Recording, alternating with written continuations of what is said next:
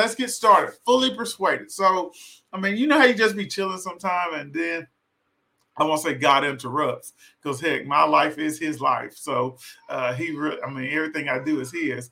But it just kind of talks to you about something. So I was at the gym this morning, and while I was at the gym, you know, uh, he started talking to me about Ralph. Are you fully persuaded? Do you really believe that there is no lack and there is no shortage? And you know how you can say, Yes, Lord. And he was like, Well, let's walk through that. Let, let's really see. And I found myself uh, understanding that I had mentally assented to some areas, but there was really some areas that I really needed to work on. And I was listening to Pastor Sean's messages from two weeks ago. Um, and she says, when you identify what do you look at when you see shortage? And so from that question came tonight's message. And so let's start at John 6 and 36. Yeah, if you haven't already shared a message, and what I can tell you tonight, I think the message is going to bless you, it's blessed me. Uh, I'd encourage you to share it where you have permission to share it, tag the partners. Uh, I'm going to do my best to commit to our hour tonight, but we're just going to go uh, and do what the Lord says. All right, John 6 36. But even though you have seen me, you are not persuaded. Most scriptures tonight will come out of the mirror translation. But even though you have seen me, you are not persuaded. You may be happy with the healings. Uh, and so that's what the scripture says. You may be happy with the healings and, and be entertained by the signs, but still you fail to understand who I am. I'm not here to impress you, Ralph. I'm not here to impress you with, with me. I'm here to persuade you about you. Your sonship is what I'm all about. And the only way that I can persuade you about you is to take you with me into your death and darkness and overcome your fear and hell and birth you again into the newness of life and my resurrection. And so on my notes, I have in bold, I'm here to persuade you about you. So, so Christ came so that he could persuade us. The Holy Spirit came so that he could persuade us about us. Why is that needed? Because God said in in the notes of that, it says, I can persuade you about you is to take you with me into your death. God, you know, it says that we went down with Christ and we were co-raised with Christ you've been around any of the last six Sundays, seven Sundays, you know that we've been co-raised with Christ. He says the only way I could get you to understand is that I take you with me into death and darkness and overcome your fear and hell. And then he says, and birth you again. You know, we, we are made new, right? We are born again in Christ. We're new creatures. He says, birth you again into the newness of life in my resurrection.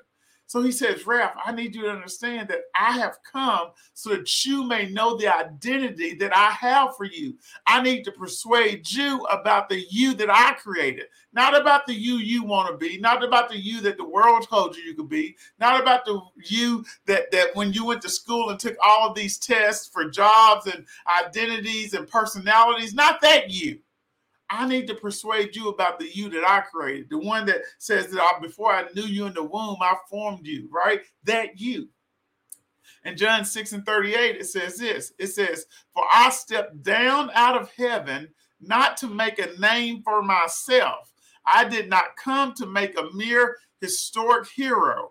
Uh, to be become a mere historic hero. I have come to communicate the resolve of him who sent me. I am here to demonstrate to you how persuaded my father is about you. Listen, we don't have to, God is persuaded that we are already everything that He has called us to be. So God, Jesus Christ is saying, I am here to demonstrate to you how persuaded my Father is about you. He was so persuaded that you'll live out your fullness that he sent his son Jesus, even though he knew you was living in sin. He was so persuaded that he gave you healing even in the midst of sin. He was so persuaded about you. The Bible says, What is man that thou art mindful of him, right? God is so persuaded about us, but we are not persuaded about him. Christ came to demonstrate God's love towards us and persuade us of our completeness in him. The word is God's attempt to persuade you. So we have the Logos word. The Logos is God's word, is his attempt to persuade us, to convince us and demonstrate for us our reality in him.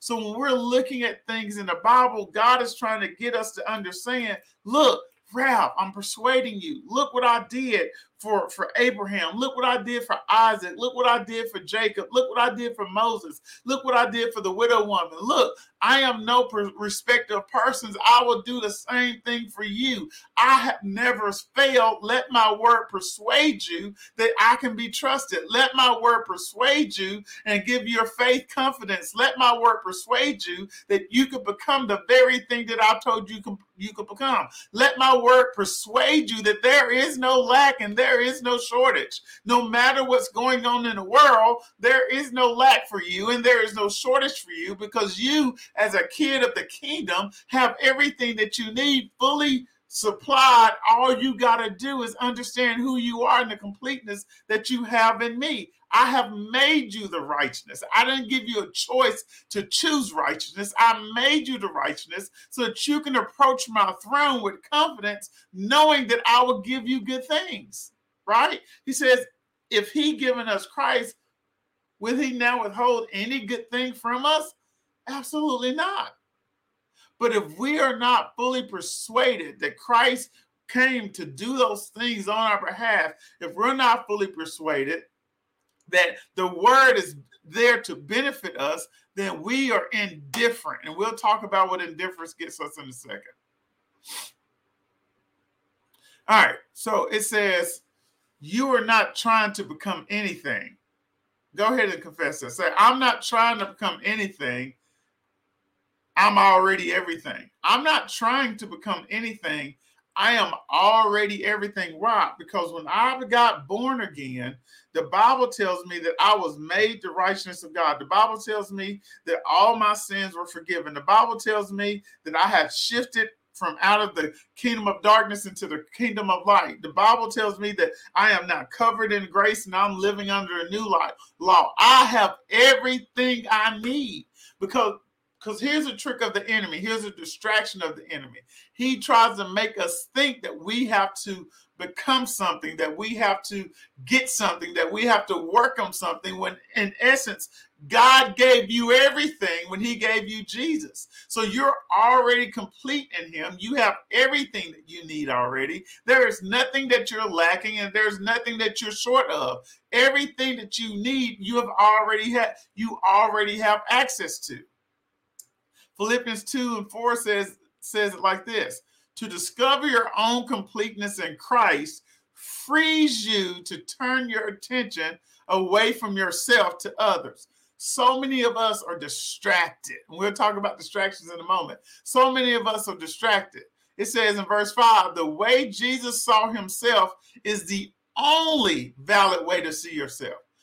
I, can't see myself through Big Mama. I can't see myself through Grandpa. I can't see myself through my parents. I don't see myself through the lens of my teachers. I don't see myself through the lens of my mentors. I don't even see myself through the lens of self. The only valid way to see myself is the same way Jesus saw himself.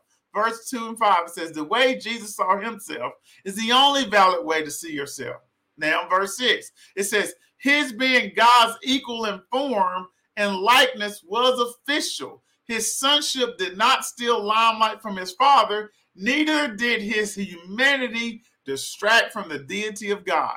So, Jesus, you got to understand. So, I go ahead and say this say, I see myself the same way Jesus sees me. I see myself the same way Jesus sees me. The way Jesus saw himself is the only valid way to see yourself. He being God's equal in form. You like, Ralph, I'm God's equal in form. You're a tripartite being, right? You have a body, you have a soul, and you have a spirit. Your spirit man is 100% just like God. It has the same power of God, it has the same thought process of God. It was there in the beginning when heaven and earth was created. When God was there, we coexisted with God because the Holy Spirit living on the inside of me was present with God from the beginning. So, yes, you are part of of you, your spirit man is 100% just like God. Right? And we got to understand that our sonship does not steal limelight from the Father. Sometimes we we we get more holy or we make things religious, right? When you go out and do things on the behalf of the Father, you're not stealing light from the Father. Every time I go out and sow seed, every time I lay hands on the sick and they recover, every time I go, uh, I witness or I minister to somebody and their life is made better you're not stealing limelight from the Father. You're doing the kingdom's work. And sometimes we're like, well, we, we want to play modest and we want to do this. No, your job is to go out to seek and to save those that are lost. Your job is to go out and restore people back to God. Your job is to go out and evangelize. Your job is to go out and be salt in the earth. There's no time for hiding in, in, in the darkness. Isaiah says, arise and shine, right? Nothing you see shining is dim. Nothing you see shining is hidden. Nothing you see shining is wanting to be covered up. Why? Bible says, arise and shine, for your light has come. It is our time for us to go out and show how good God is. And that won't steal limelight from the Father. It says, neither did his humanity. Jesus' humanity, because he was 100% God at the same time, he was 100% human right? It says his humanity did not distract from the deity of God. So being a human should not distract from your expression of being 100% like God.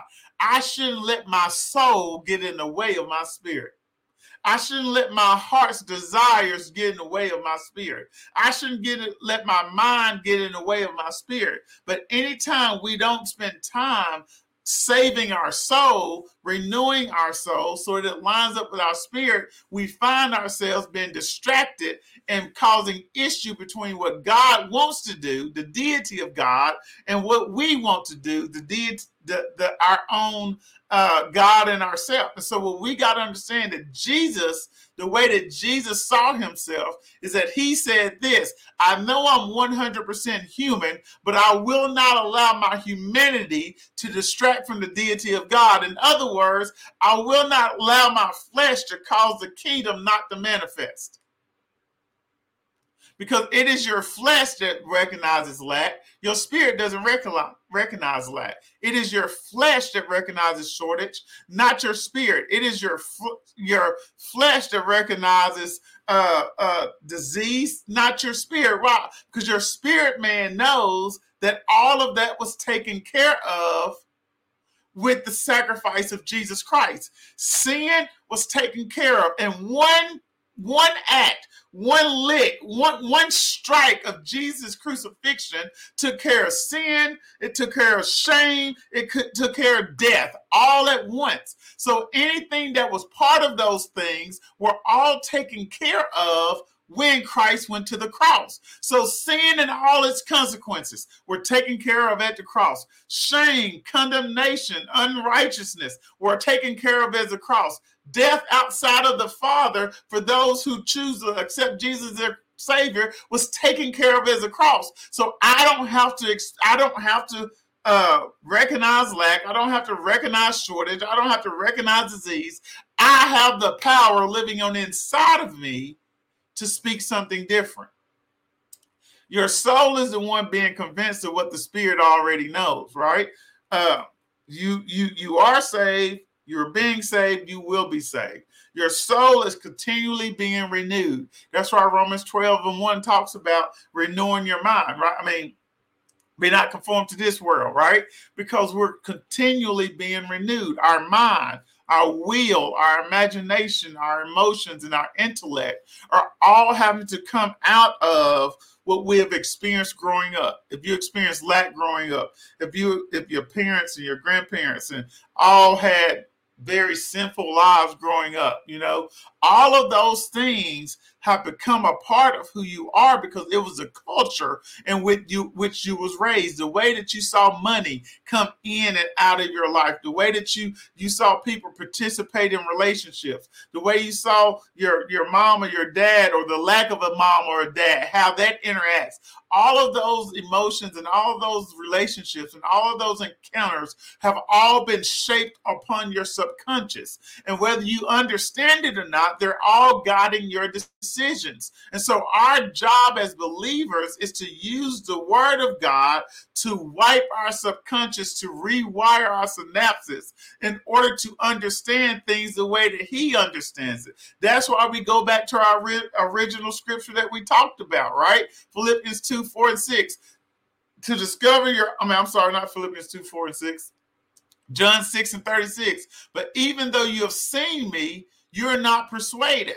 How can I have seen God and not be persuaded? Because your mind, your will, your emotions, your imagination, and your intellect are always working counterintuitive to what God wants you to do unless you're like Jesus. You see yourself only the way Jesus saw himself, who said, I will not allow my humanity to interfere with the deity of God.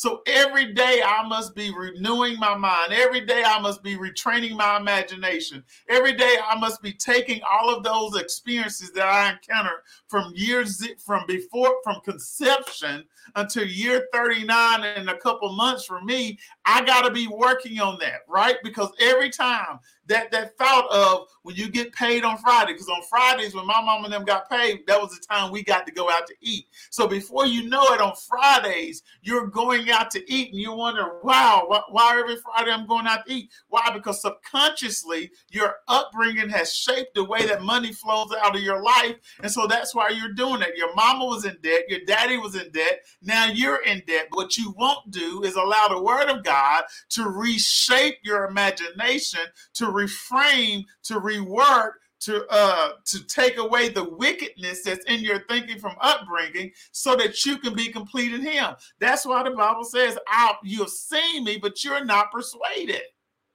Because you don't spend enough time you don't take god serious at his word to use the word to retrain the way your soul operates.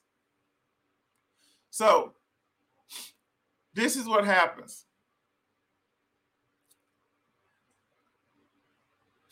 Your soul is the one being convinced of what the spirit already knows. Your soul is the one being convinced. Your spirit already knows that there's no lack.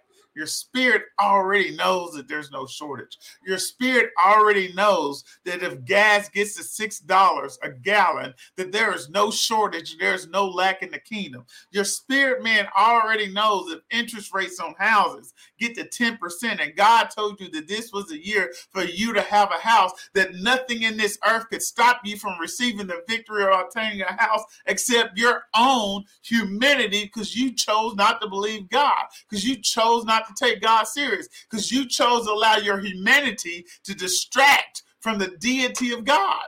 Where are you looking when it looks like it, it isn't enough? Where do you put your focus when you look like there's not enough? What do you spend your time thinking about when you think that there's not enough? The same way Elisha's servant went and saw the army round about them and was all in fear in 2 Kings 16 6. The same way he went to that door and thought that they were going to be attacked and they were going to be overrun and that they were going to die that day. Elisha said, God opened his eyes so that he may see. In other words, he said, God, help my servant's soul to get up out of the way of what his spirit knows to be true. Help my servant's soul, his mind, his will, his emotions, his imagination, and his intellect align with what the spirit already knows. Father, let my let my servant understand lest at any time he sees he hears that he should be converted. Let him see lord. And when he opened his eyes he saw great armies of god surrounding the other armies. Why? Because so many times our humanity distracts us from seeing the abundance that god has for us so that all we see is shortage. Say i refuse to be distracted Courtney Barnes, that's exactly right. Your spirit knows what's up. Your spirit knows what that's actually in my notes. Your spirit knows what's up. Your spirit man understands that, hey, there's nothing that the kingdom doesn't have. There's nothing that Ralph could ever ask for that this kingdom has not already provided. Not will provide, not working on providing, not creating, already done. And see, some of us mentally assent to understanding, right? But here's the key. Pa- Pastor, and I love Pastor Sean's teaching. Your body don't lie. When you got that bill, you started sweating. When you when you got that diagnosis, you you got a headache and you feel like you was gonna pass out. Your body was indicating to you the true thing that you believe. Your soul was sending signals to your body on what your most dominant belief is. That's why when you when, when in your relationships, when when when you you feel a certain way because you don't feel confident about your marriage, you don't feel at peace about it because I mean your body's telling on you. Your body is always going to tell you what you believe the most. Because when you operate by the spirit, then there's some things that we're going to get called the fruit of the spirit, right? There are some benefits to that. But when we're not operating by the spirit, then your body is going to give you all the signs of the of what you're operating on, right? Regardless of your, your mental assent, because your body understands that you can't fake faith. Your body understands that you cannot fake faith. And heaven understands that you can't fake faith. Faith cannot be faked. Now you can fool us and make us think you single while you out there sleeping with everybody. You can fool us and make us think that you drug free while you you sniffing the powder, you smoking the devil's lettuce, right? Or you, are you taking prescription pills that ain't yours? You can fool us by attending church and greeting and, and singing on the praise team. You can fool us even from preaching from the pulpit. But the one thing you can't do is fake faith. You will always receive that thing that you believe the most. And that's why people you, you get upset because you're attending church. But but just because you're attending church doesn't mean that that you are a Christian. Just because you're attending church doesn't mean that you're in faith. I walk in my garage every day, but it doesn't make me a car. Because we got to understand that hey, attendance does not. I, I was a math teacher. I guess still am a math teacher. I had 30 kids in my class. What I can tell you about the 30 kids, some made A's, some made B's, some made C's, D's, and F's.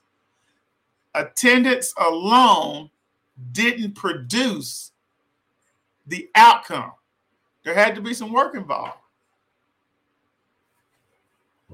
There had to be some work involved. Attendance alone doesn't produce an outcome. There has to be some work involved. In our flesh, we have labeled fear. Let me keep going so we can finish. In our flesh, we have labeled fear as being good stewardship, right? We have labeled disobedience as wisdom and caution. And I'm like, Lord, what are you talking about? I was at the gym and, and, and I was, it was leg day, so I was already tired. I'm like, okay, God, what, what are we talking about? This is what he told me. And then I'll go back and talk about it. Let me, I'll put this quote up there. God doesn't need us to be cautious with his money. He needs us to be obedient. God doesn't need us to be cautious with his money. He needs us to be obedient. He's like, we label fear as being good stewards. Why? Because you're like, well, you know, every time sister so and so get into a situation, then she always needing money you know, she ain't doing what she's supposed to do. So you know what? I'm not gonna sow into her this time. Well, well, what did the Lord say do? What did the Lord say do? Did the Lord say not sow into her? Did the Lord say not sow into that organization? Just because you feel a certain way about it, and you call it good stewardship, you like, well, let me set up this budget for the house, right? Let me set up this budget. You go see a financial advisor. They tell you you don't need to be giving all that money. So you budget to God, you budget your offering, you budget your seed. And, you, you labeled that as good stewardship, but that's actually fear. And that's actually interfering with the deity of God through your humanity, through your flesh and you label disobedience to God as wisdom and caution. But God doesn't need us to be cautious with his money. He needs us to be obedient. Man, that, that, slapped me in the face this morning. He's like, Ralph, I don't need you to be cautious. I don't need you to look up seven different quotes. If I tell you to go with the first business, go with the first business. You don't need two or three more quotes before you make a choice. I've already told you what to do. If I tell you to go on vacation, don't consider how much it costs. Just choose to go on the vacation. Because a lot of times we label stewardship as saying, okay, God, I can't do this. I can't buy that expensive of a car, or I can't buy this expensive of a house, or I can't go splurge. Like the Lord told me today, go get a manicure because He's working on me. And so I, at lunch, on my lunch break, I went and got a manicure. He says, look, part of you being in the kingdom is being pampered because every good father wants to take care of his kids. And I'm not a bare minimum type father.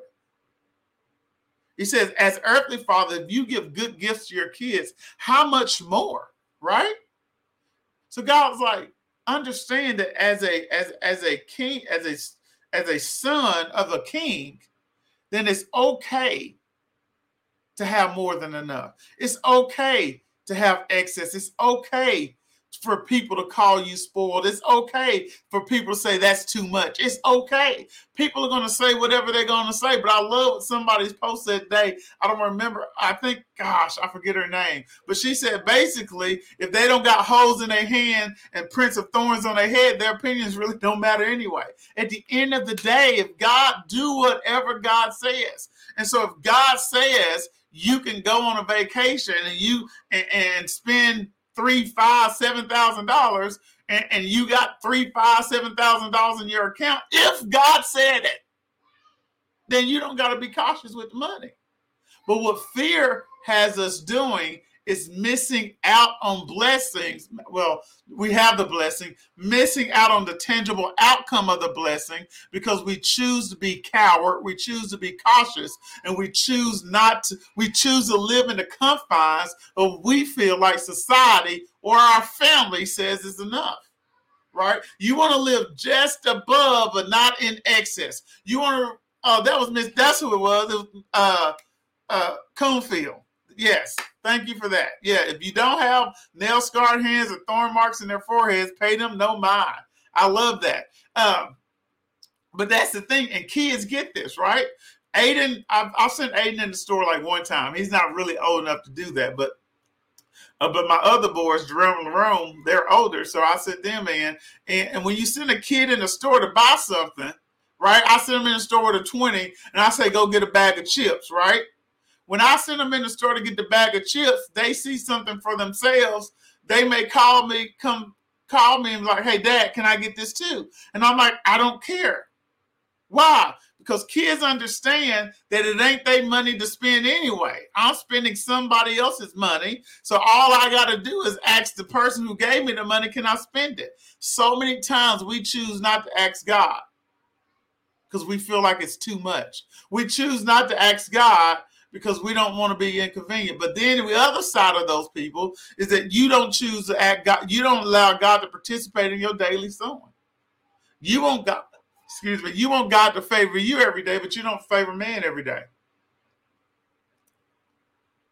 You want God to, to you want to harvest every day, but you don't sow every day, right? That doesn't even make sense. We got to understand that God is all about multiplication. Think about the story of talents the person that he gave more to was the person that took the money. It wasn't the person that was cautious with it. It was the person that went and multiplied it, right? So God, that's why God tells us that he'll give us the power to give wealth. He'll teach us how to get wealth. He's going to give us witty inventions. He's going to give us business ideas. He's going to give us different things to get wealth. It's not just going to, it's not most likely not going to be a bag, a million dollars thrown onto your porch. And that's how you get wealthy, right? That's, that's likely not, but it's going to be some strategies, some tools, some pathways, some seemingly small instructions that's going to establish your wealth for the next seven to 10 years. That's what Pastor Sean said in the prophecy, right? And so God doesn't need us to be cautious with his money. What he needs us to be is obedient. Why? Because there is no shortage and there is no lack. But if you're not fully persuaded, you will always be cautious and operate in disobedience. This is what we got to realize. 1 Corinthians 10 22. God is not in a tug of war with demons or our obsession with religious rituals. He has no competition. He is, I am. God is not in a tug of war with demons or our obsession with religious rituals. He has no competition. He is, I am. Verse 23 says, Everything is endorsed in I am. Everything originates and concludes in I am. Now that the prophetic picture is completed in Christ, Jewish rituals can no longer be accommodated. So go ahead and declare this. Make this declaration.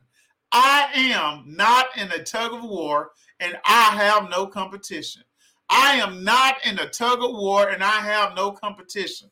You listen, debt isn't a competition. Sickness isn't a competition. You're not in a tug of war with your health those things are already victorious. You already got victory over those things. Shortage and lack, those are not things that are coming uh, that you should be tugging a war in. There should be going back and forth and back and forth. And one minute you're prosperous, and one minute you're in debt, and one minute your mind is whole, and the next minute you're contemplating suicide, and one minute your your marriage is good, and the next minute you want to kill your spouse, and one minute you love your job, and the next minute you want to find a new job, and now you love the city that you're in, and now you're unsatisfied. Why? You're not in a tug of war.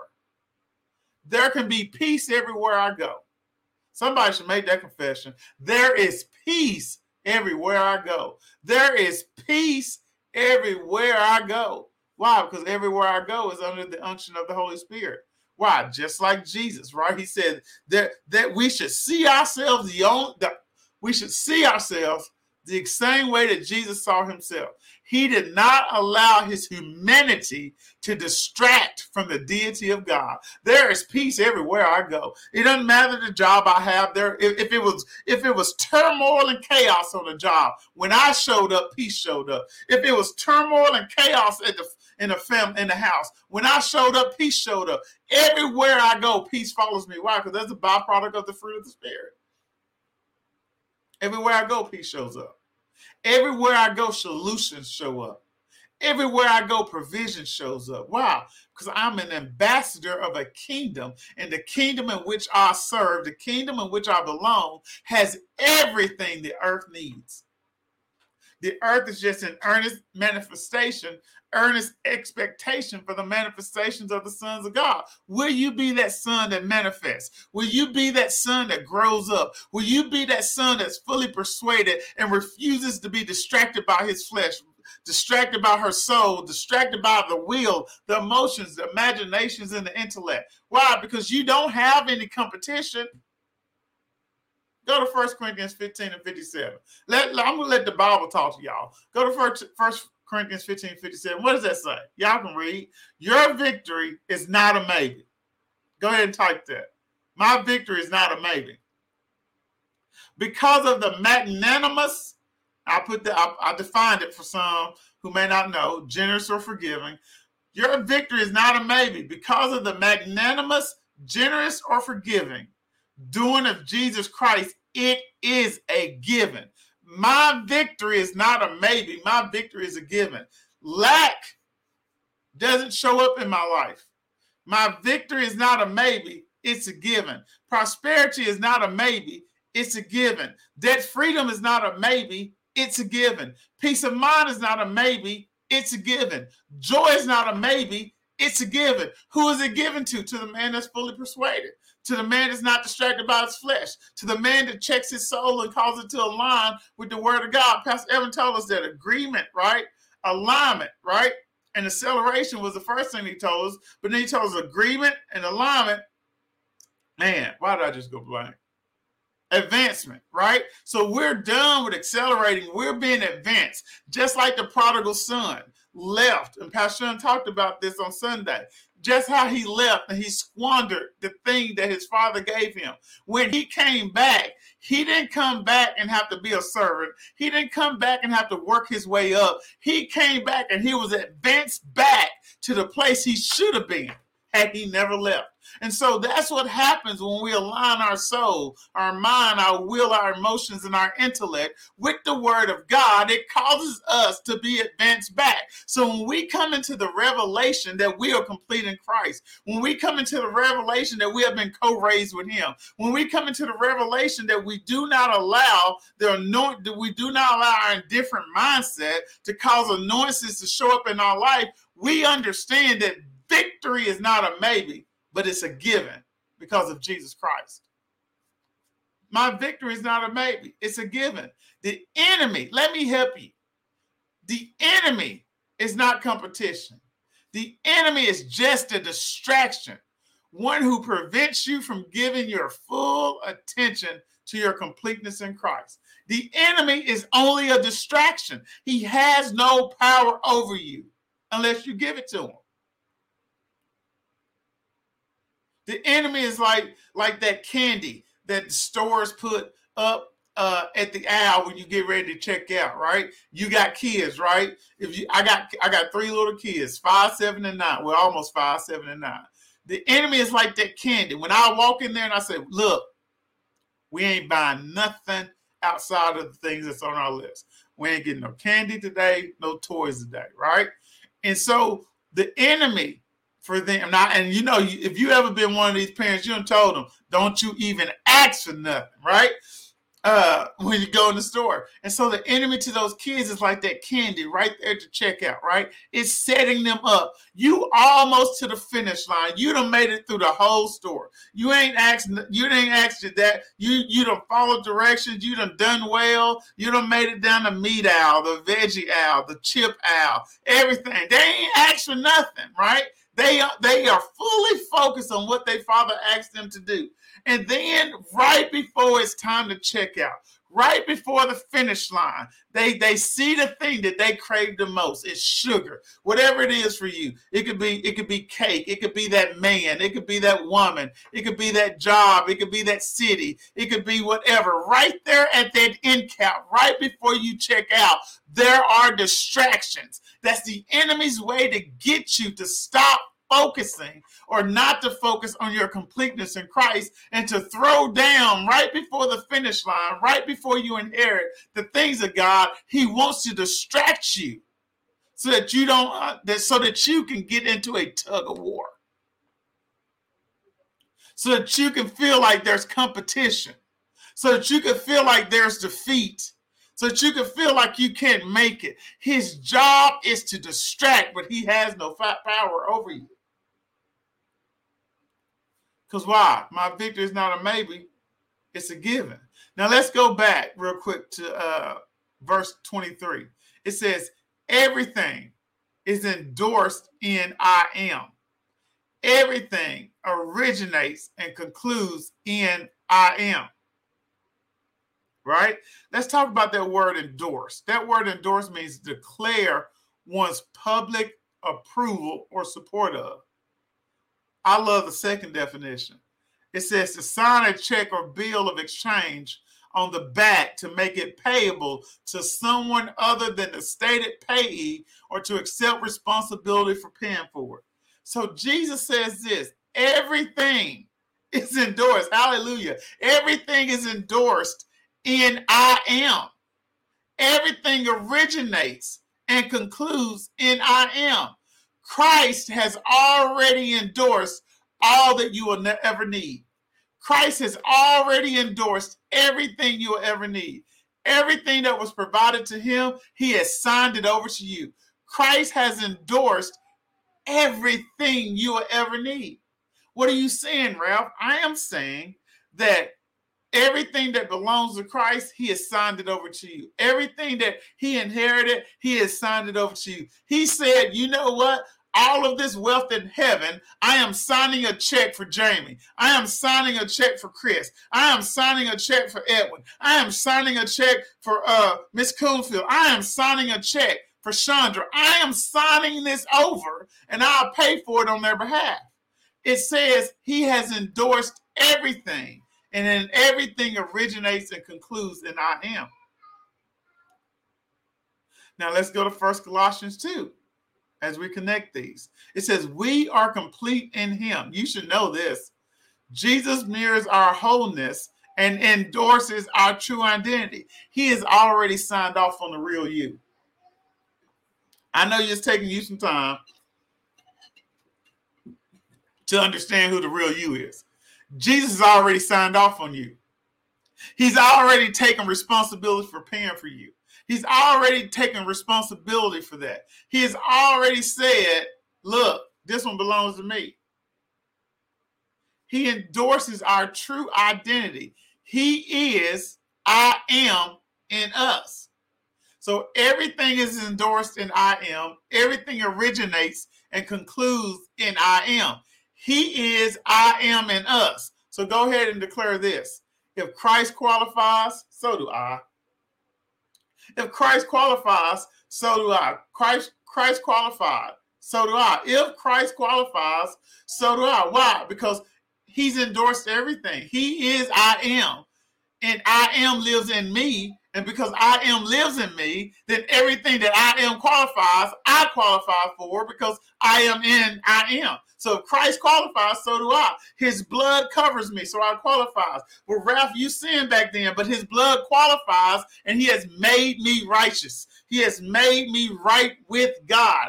God does not see any wrongdoing that I have done, am doing, or will do because Christ has covered me. What wrongdoing and sin does is distracts you from your completeness in Christ because it brings shame, it brings condemnation, it brings rebellion, it brings uh uh, indignity. It brings all of those things. Your sin separates you from God because your mindset, your soul, your will, your emotion, your imagination, your intellect all have to participate in order for you to sin. And so if my soul is aligning with sinning, then it's not aligning with my spirit and it's pulling me away from God. God isn't moving. You are moving because your soul is aligning with your flesh and your humanity is interfering with the deity of God. So that's why I can say there's no lack and there's no shortage.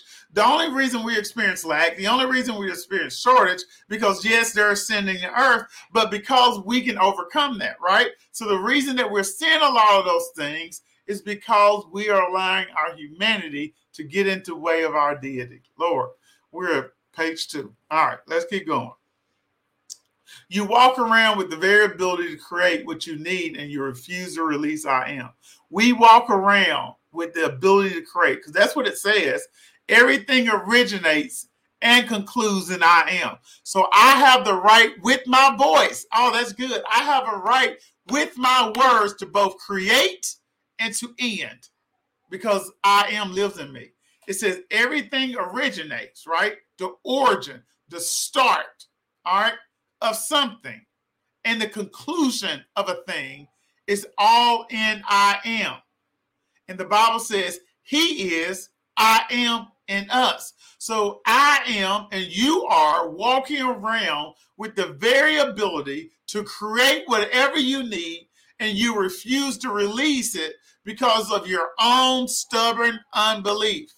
You are distracted by the enemy and or your own desires honestly, isn't it crazy that we do not agree with God about us?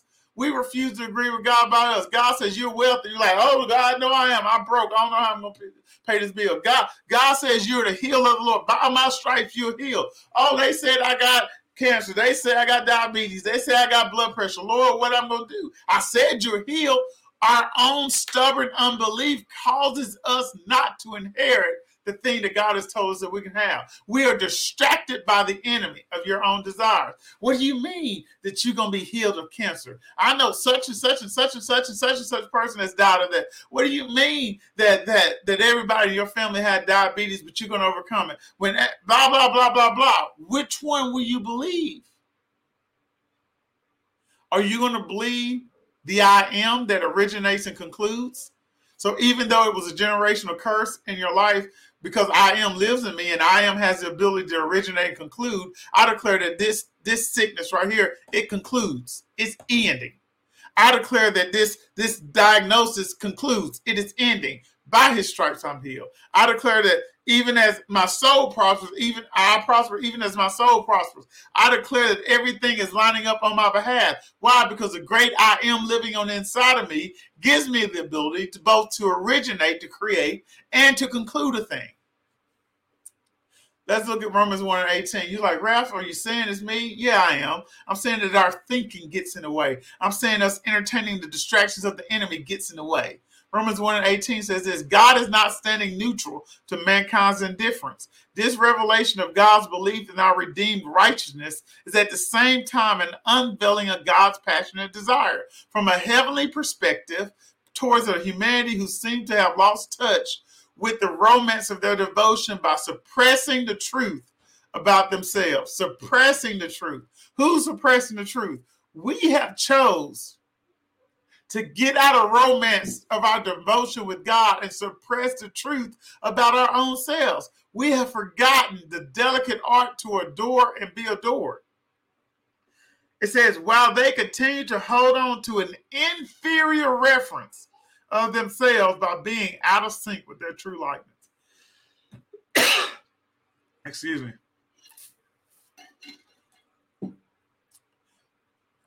So, Ralph, what are you saying? Your indifference causes us, that last part, leave that there, causes us to continue to hold on to an inferior reference of themselves by being out of sync with their true likeness. When we choose to forget the delicate art to adore and to be adored, when we choose to lose touch with the romance of our devotion to God, when we choose to have an indifferent mindset, it causes us to be out of sync with our true with our true likeness. What true likeness? In the beginning, God created man and his what? What did God create man in? In his what? In his likeness. You were created in the likeness of God. But when you hold on to an inferior, inferior reference of yourself, you get out of sync with your true likeness. Now we're we're we're we're, we're pressed on time, but if you go over to Genesis, it tells you that God made us in his in his image, in his likeness. But every time we choose to be indifferent, every time we choose to make decisions based on our soul, every time we choose to allow our humanity to interfere with the deity of God, we choose to get out of sync with our likeness when we choose to deny our completeness that has already been finished in Christ. Every time. Why they continue to hold on? Why are we holding on to an inferior inferior reference? because we're distracted. We're distracted by the fact that we were poor growing up and we saw money going in and money going out. And so we're we're not, we haven't haven't renewed our minds on the God's way of moving money. We're distracted by the inferior reference of how we see relationships. We're distracted by the fact that we were divorced and now we're not sure if we could trust any man or any woman again. It distracts us. It's an inferior reference. Why? Because if we really trusted God, we have no concern. Why? Because the great I am is the one who originates and the one that concludes. The great I am is the one that can create and the one that can destroy. The great I am has all ability. So if he says, and the great I am is omniscient, he knows all things. So if he says that Boo is the one, Boo is the one. I don't care if Boo looks like the person you divorced. I don't care if Boo look like the person that harassed you before. I don't care what Boo looks like. You got to trust God more than you trust your inferior references.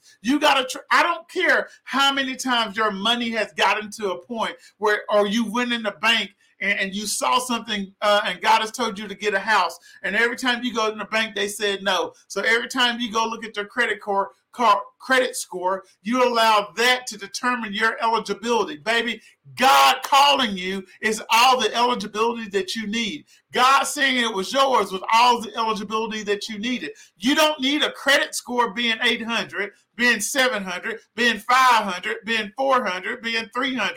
All you need is a yes from God. That's what qualifies you.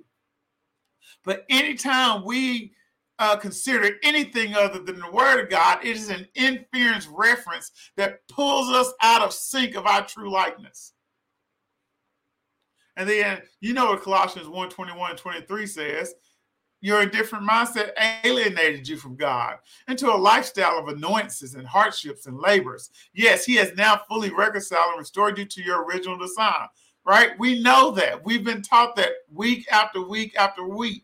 And so, what we got to understand is that mental assent to concern, mental assent will not free us. You cannot fake faith. But how do you know you're indifferent? Your body tells you. How do you know you're indifferent? You hear the Holy Spirit and you don't answer. How do you know you're indifferent? Because you spend more time on social media than you do in the Word. You choose social media over uh, the Word. You got a headache. Instead of dealing with the headache and getting in the Word and confessing the Word, you, you rather get on social media and escape from it. You, you choose entertainment over prayer. You choose stunt your stomach over fasting. You choose satisfaction of your flesh over discipline. You feel little to no remorse about being disobedient. Why? Because you become indifferent. And indifference pulls you away from being in sync with the likeness in which God has created you. All right. Uh, we had seven minutes, so we'll keep we'll keep going. It says many have grown comfortable all right, this is what the Lord told me this morning. Uh, and I don't know who this applies to, uh, but I'm going to read it uh, because I, I, I saw myself in it too. Many have grown comfortable on the backs of others' labor and have not matured to labor for themselves. Many have grown comfortable on the backs of other people's labor and have not matured to labor for themselves. Many people are living lives based on the prayers of parents and grandparents you have experienced breakthrough and progress, but this was based on God's commitment to your ancestors and not necessarily to you. So now you find yourself in a position where you experience lots of turmoil, turmoil and issues, and you're asking yourself why? Because the life you're living is a life that your grandpa, your grandmama pray, prayed for you. The life you're living is a life that. Hold on, just a second the life you're living is the life that that that your your grandpa prayed for you. The life that your mama spent uh, hours and days of her life on her knees praying for you. That's the life. Because this is the thing, and you get to a point where you're like, Lord, I thank you for this. Lord, I, I appreciate this. And, and you're wondering why you're struggling. This is why. Sustaining a position of faith for complete manifestation is the job of the person who inherits you could be prayed into a position, right? Your grandma could pray for protection, could pray for you to have a good marriage, could pray for you to get a good job, could pray for all that. And God could have heard her faith, right? Recognizes her faith and did that on your behalf. But now you find yourself in a position where you are benefiting from the faith of other people, but you cannot sustain a position of faith without faith. You cannot sustain a position of faith without faith. A true inheritor knows that the possession of the inheritance was paid by somebody. Therefore, the sustaining and growth of that possession will require something from them. Listen, if I if I left an inheritance to Aidens, of I lived a good life, I built a business, and the business went really well, and I left my kids millions of dollars, that's an inheritance, right? But whether that inheritance will be sustained and they will be able to benefit from that will be based on what they do with that inheritance. So my hard work got them to a place where they were without need. Praise God. But their own faith will keep them in a place where they're without need. Jesus got us to a place where we are without need. But our faith will keep us in a place where we lack nothing. Because when Jesus sent out the disciples, he says, Hey, when I sent y'all out without purse or script, when I sent y'all out without money, when I asked you to go and make disciples all over the, when I asked you to do all that, did you lack anything? And they said, Father, we lack nothing. Jesus has already established everything that you need. As you walk out his purpose in the earth, He has everything that you need. I love that. Now that you have a baton, what will you do next? What will your legacy be? Jesus, like, check this out. God called the word became incarnate, it became flesh, right? God says, I'm going to wrap my word up and I'm going to make it flesh. And, and, and, God sent Jesus, right? He was the word in the flesh. G, the Bible says that even though Jesus became human, he remained human. Why? Through his faith. So even Jesus, who became human, had to choose to remain human because Jesus could have said, I'm done with this. Why? But he was persuaded by his love for mankind. So he decided to stay in flesh. I love that scripture. It's over there in Philippians, I think, uh, Philippians 4, 6, uh, or, or 2, uh, 6. Uh, but anyway, it says, after becoming human, he remained human. Why? Because Jesus understood that, hey, now that I am here, I have inherited something. Now I got to do my part. I can't let my flesh get in the way of what God has started. I can't let my flesh get in the way of what the Father started. I got the baton. What will I do with it? And he took it all the way to the cross. And after he took it to the cross, now we got the baton. What will we do with it?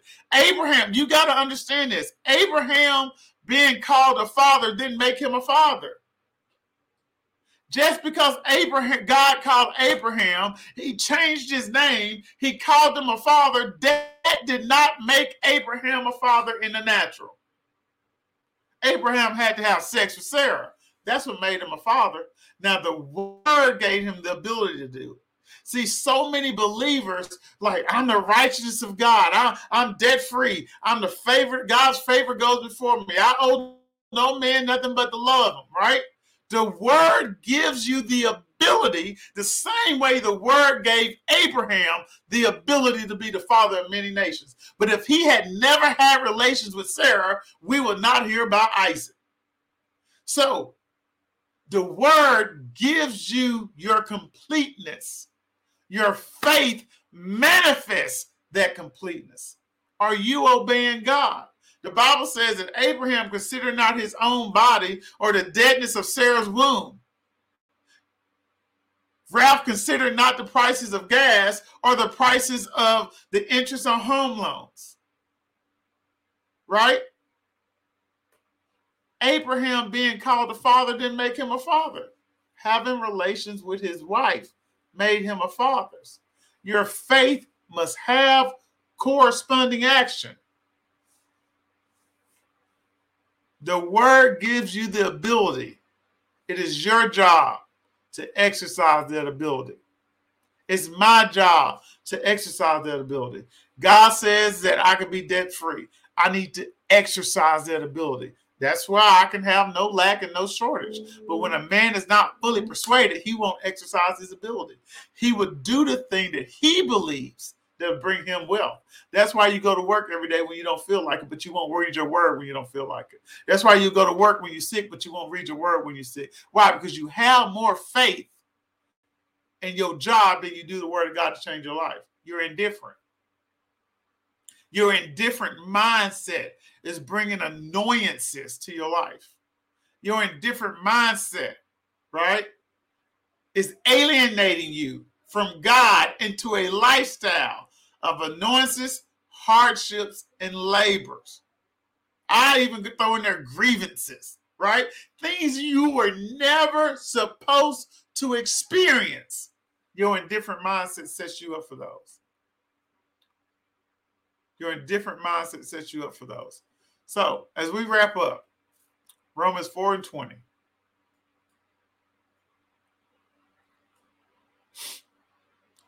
While he had every reason to doubt the promise, he did not hesitate for a moment, but instead, empowered by faith confidence, he continued to communicate to God's opinion.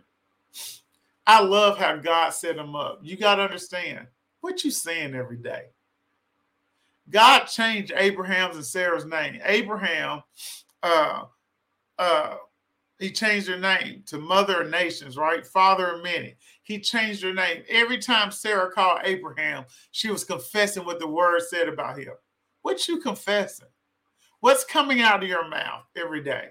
What are you putting on every day? Are you putting on doubt? Are you putting on faith? Are you saying what, what God told you to say? Are you are you aligning all right your faith with God or you being indifferent? Because this, if you're silent, it's indifference. And I'll be honest, it's, it's been times I've been indifferent.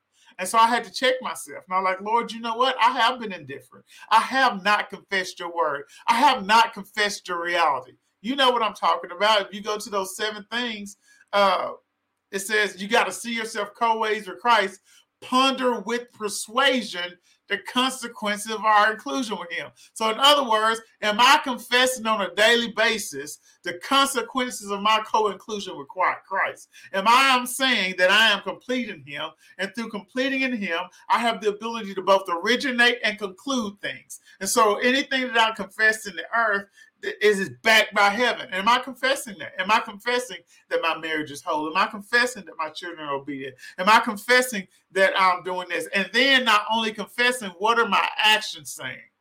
Am I exercising my ability given to me by God? Man, the trolls are real tonight. Uh, am I exercising my ability to do what God's told me to do. And here's the thing: I got I, I love this statement in the Mirror translation. It talks about Abraham was not a was a familiar name, right? It was an odd name. And he was like, I don't care. Abraham didn't get, get embarrassed, embarrassed either. Some of you like you quit on God because God told you you could have something. You told somebody you was gonna get it, and they're like, "I thought you said you was moving in the house. I thought you said your marriage is gonna work out.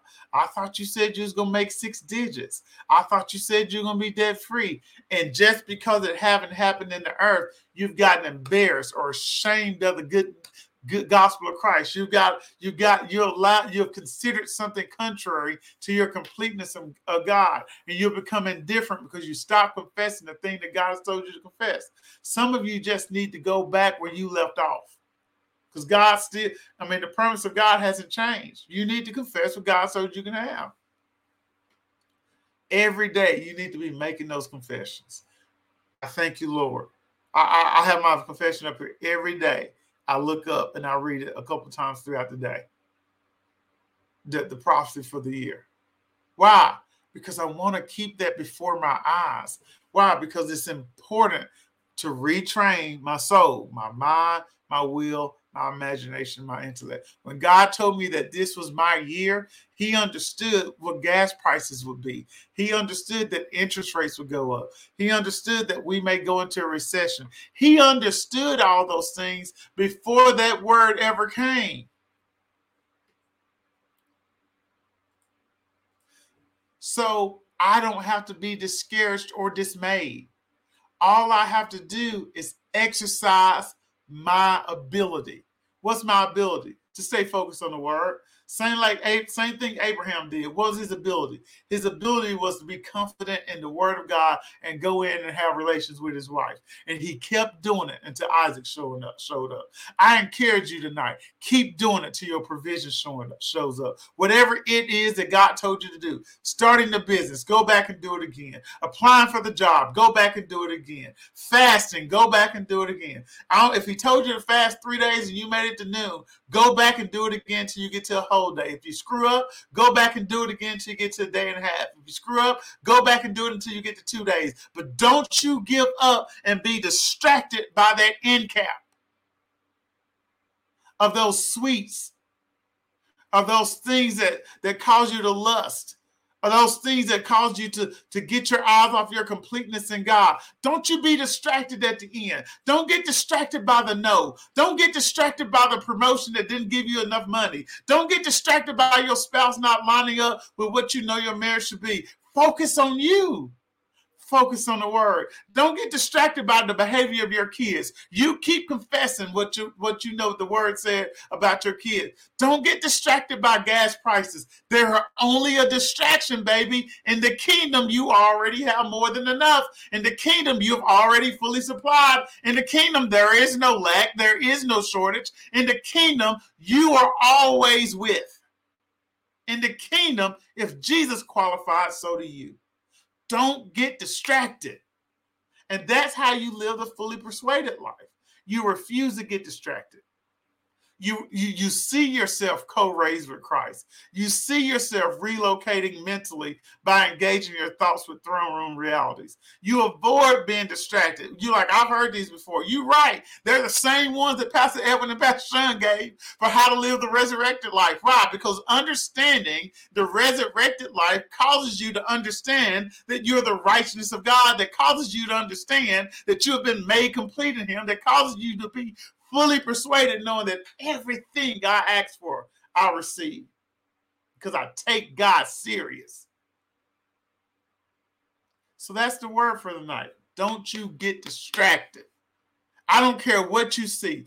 Don't you get distracted just like Abraham. Don't consider the deadness of, uh, uh, of, Sarah's womb and the age of him. Don't you consider the gas prices? Don't you consider interest rates? Don't you consider the stock market? Don't you consider losses in investments? Don't you consider, don't you be distracted. This is still your year.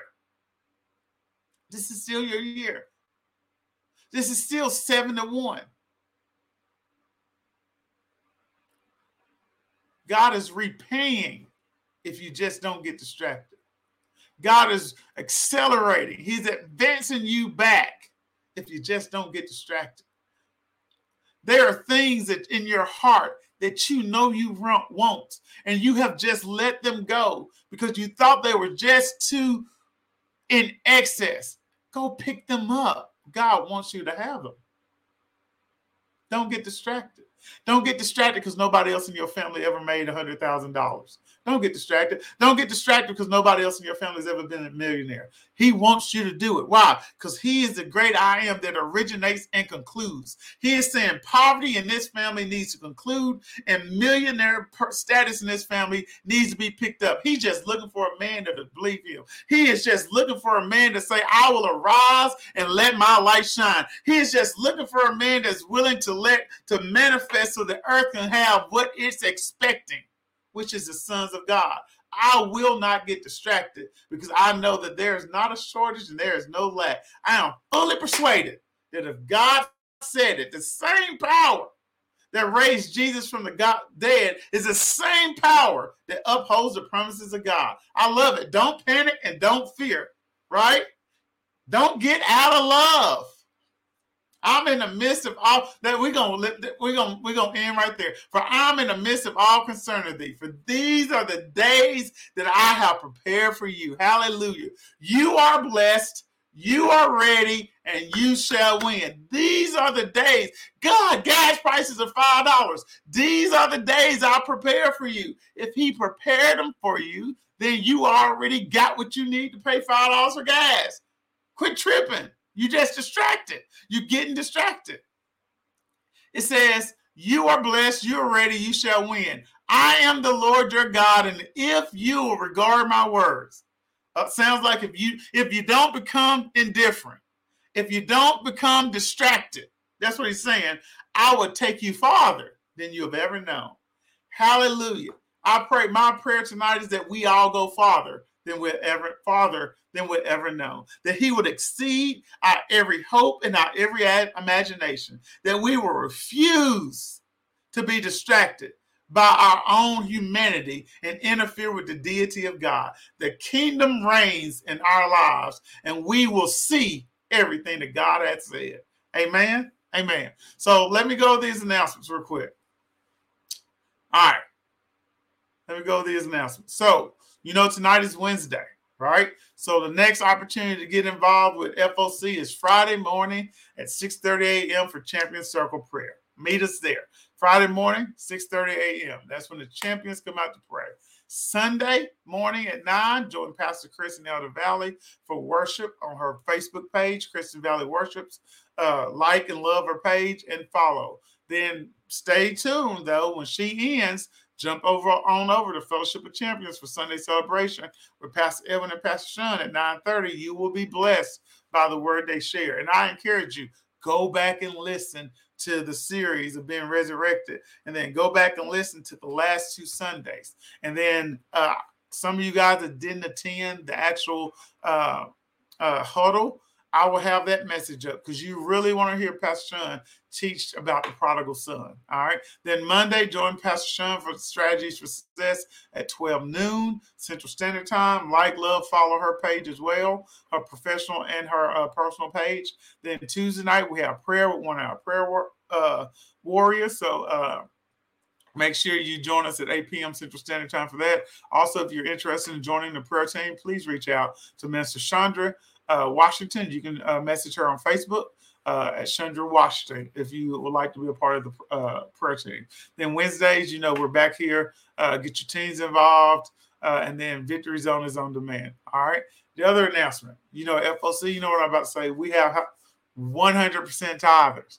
100% of our partners tithe. And that's why there's no lack in this ministry, right? When we all do our part, there will never be lack in FOC. So the ways that our partners give is through Givelify, PushPay, Tithely, Text to Give, and then our international partner, because yes, FOC is worldwide. Well, we declare that we are on every continent in the world. All right. And so they give via FOC Church, NWA at gmail.com. All right. And so those are our announcements. If you don't know Jesus as your Lord and personal Savior, then you should come home. Oh, the next huddle. Thanks, Dad. The next huddle will be Sunday, July 31st at 11 a.m. So go ahead and put it on your calendars. July 31st at 11 a.m. You got you got almost almost 60 days, not quite, but you got plenty of time to arrange to get to the huddle. July 31st. All right. If you don't know Jesus, your personal Savior, come home. Invite him into your heart. Lord, tonight I invite you into my heart as my Lord and your person, my personal Savior. I thank you that I'm saved, I'm set free, I'm delivered, and I invite Holy Spirit to dwell in my heart and to cause your love to be spread abroad that I may know you more all the more. I mean, it's it really that easy. Just say, God, I want you. I want you in my heart and, and, and receive them.